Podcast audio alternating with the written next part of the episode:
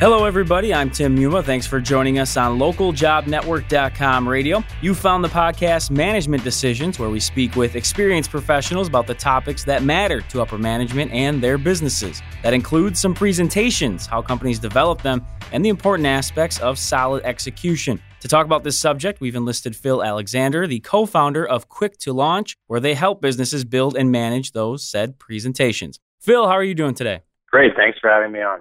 No, it's a pleasure to have you on. An interesting topic and one that does apply to so many people and businesses, obviously. I wanted to give you the opportunity to start things off just by giving the listeners a little bit of a quick synopsis of what exactly your organization does and areas where you do help out. And again, we're talking about the idea of presentations.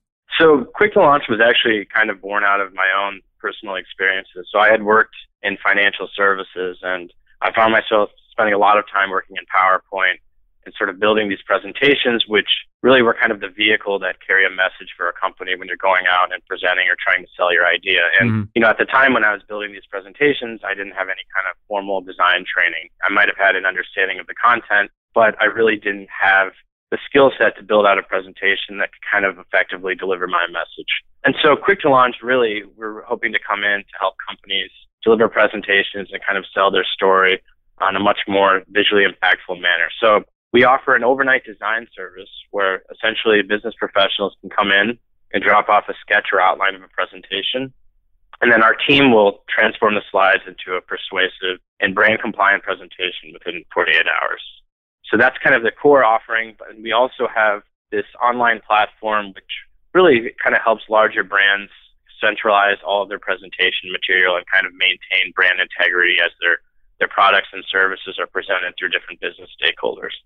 Well, definitely, I said it's intriguing to me, and I'm sure plenty of people listening are wondering where you were, maybe 5 years ago for them, or just they didn't hear about you, so they weren't sure where they could get that help. But I think it definitely applies to a lot of people that are listening out there. So when it comes to these, you know, the idea of presentations, some of the more specific aspects, I guess, before we get into those, why is it so important that businesses take the time to cultivate these, develop them, and as you said, maybe have some consistency across the board? What makes them so valuable when it comes to these presentations? Yeah, so and one of the things you kind of learn through entrepreneurship and as you work in the business setting is that more than anything, storytelling is a very important skill set. And so a lot of these companies, you know, they have this massive sales force that are out in the field, pitching companies, selling services, and you know, they have to be able to convey that story in a very impactful manner. And a lot of these people just don't have the correct training. And more than anything else, you know, time that you spend sitting there and sort of building a presentation, doing formatting and alignment for a sales team, that's time that you're not spending selling. So, you know, we think that companies can derive a lot of value from sort of outsourcing that part of the business process to a company like Quick to Launch and have their people focus on the content and the story and really kind of prepare to go up there and present and focus on what they're telling the audience instead of, you know, spending time picking colors in PowerPoint or Keynote. Now, how big of a issue or concern is the idea of brand? Now, you mentioned, you know, maybe these businesses are reaching out to you to sort of come up with these specific presentations and have that consistency across the board.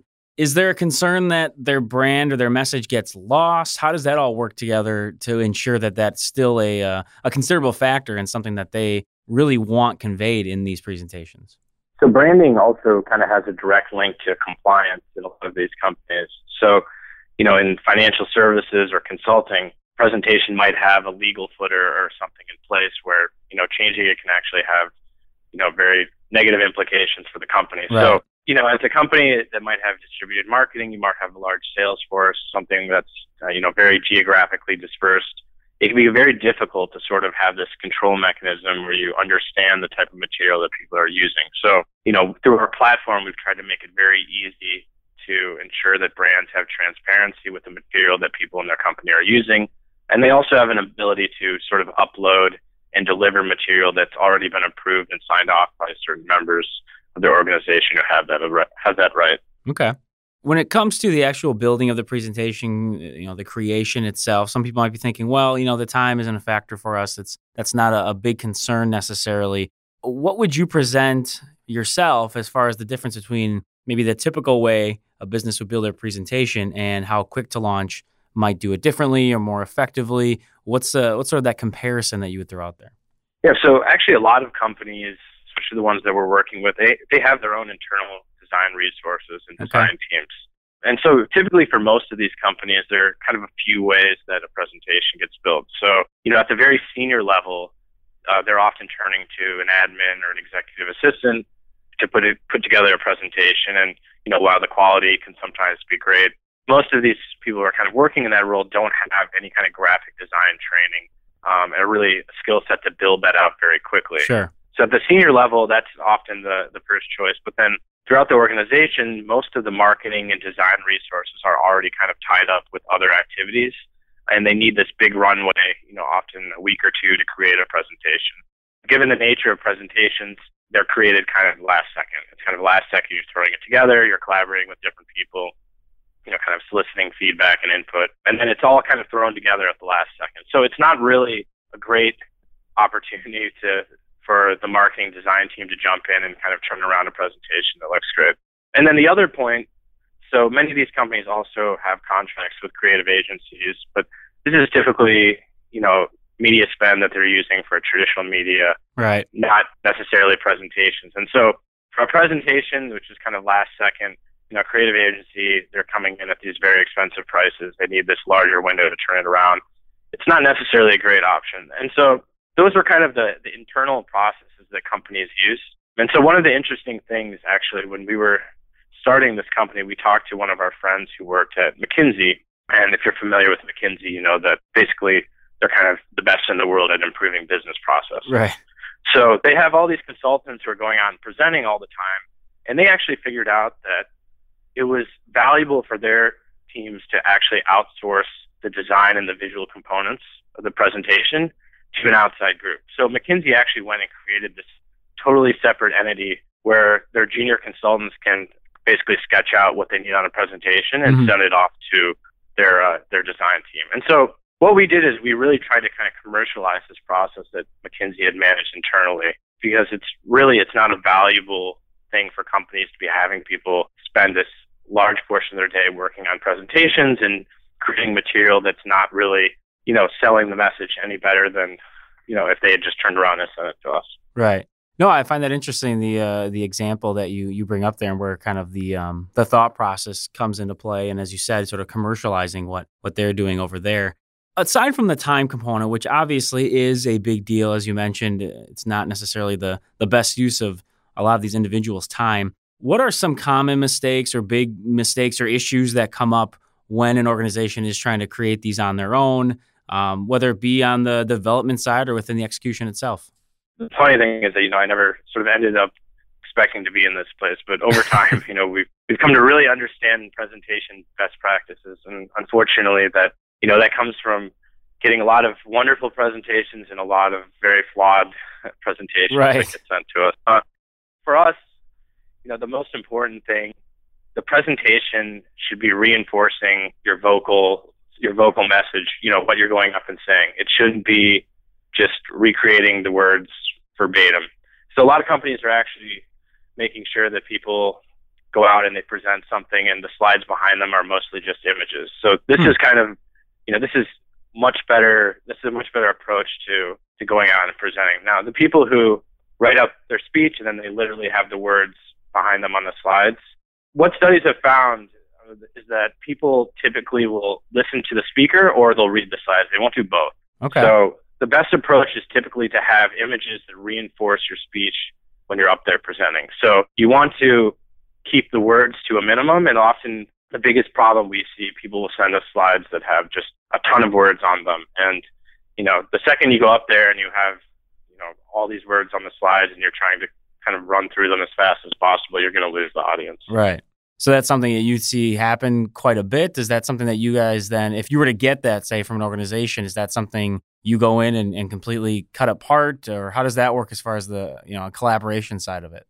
So we tend to try not to get too involved with the content. And when I say content, I mean, we don't, you know, kind of tell them what to say when they're going up. We don't change the copy and slides. However, you know, we understand kind of best practices for presentations. So when someone has a presentation and they have a slide that could be broken up in 2 or 3 slides, we'll often suggest that would be a better approach to addressing that topic. So we will collaborate with them to tell them there's probably a better way to present this. Sometimes we're kind of handcuffed in what we're able to do creatively because the slides have too much information or too much copy on them. So it can help us by sort of freeing up those slides as well.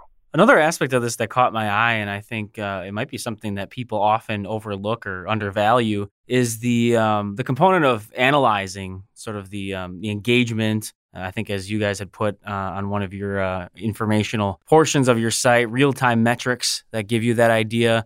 Explain a little bit of the value in that and how Quick to Launch is able to help in that aspect. So we actually, through our platform, allow our users to publish their presentations to the web. And so kind of the scenario that we often use when we're talking to companies.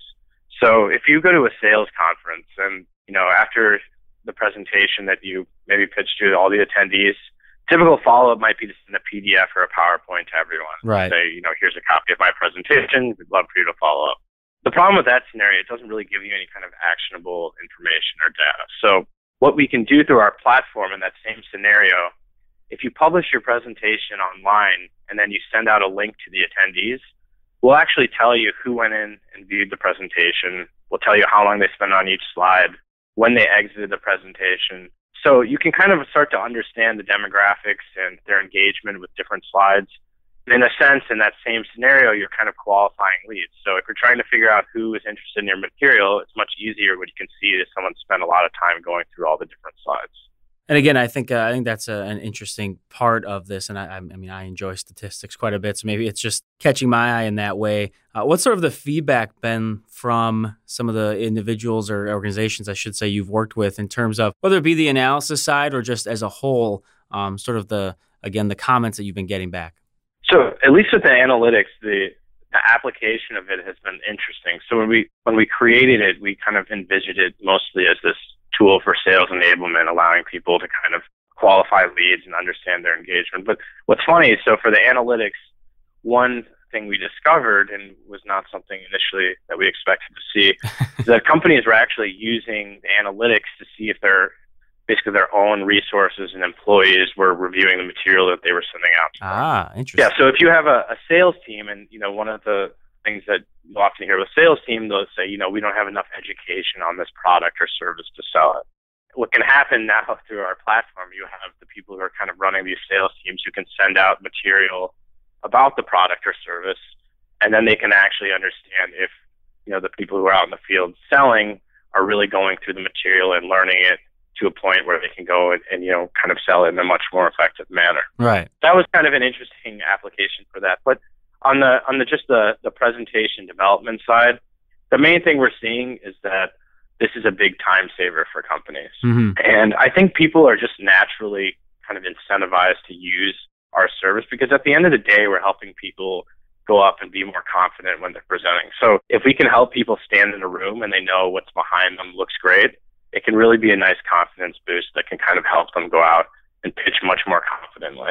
Well, yeah, I mean, this definitely makes sense. And I'm sure, again, for our listeners out there, they're probably thinking of ways, if they weren't, you know, utilizing an organization like yours, they're thinking of ways to save time in these areas. Now, of course, with any company, any business, any strategy that you're utilizing, there are things that I'm sure you would like to improve on. If you could pick one spot where you feel, you know, I wish we could do this better, or I wish we could, implement this aspect into what we do, what would you offer up there as an area of improvement, so to speak, for Quick to Launch? Right now, we mostly are focused around, I mean, you have to use our platform on a computer. We want to make a move to mobile. I think everything is kind of moving to mobile. Mm-hmm. That's kind of a direction where we need to put some effort and emphasis in the development of our product and solution so that, you know, it's compatible with mobile devices as well. That applies to pretty much across the board. As you said, that's the movement, pretty much really overall industries.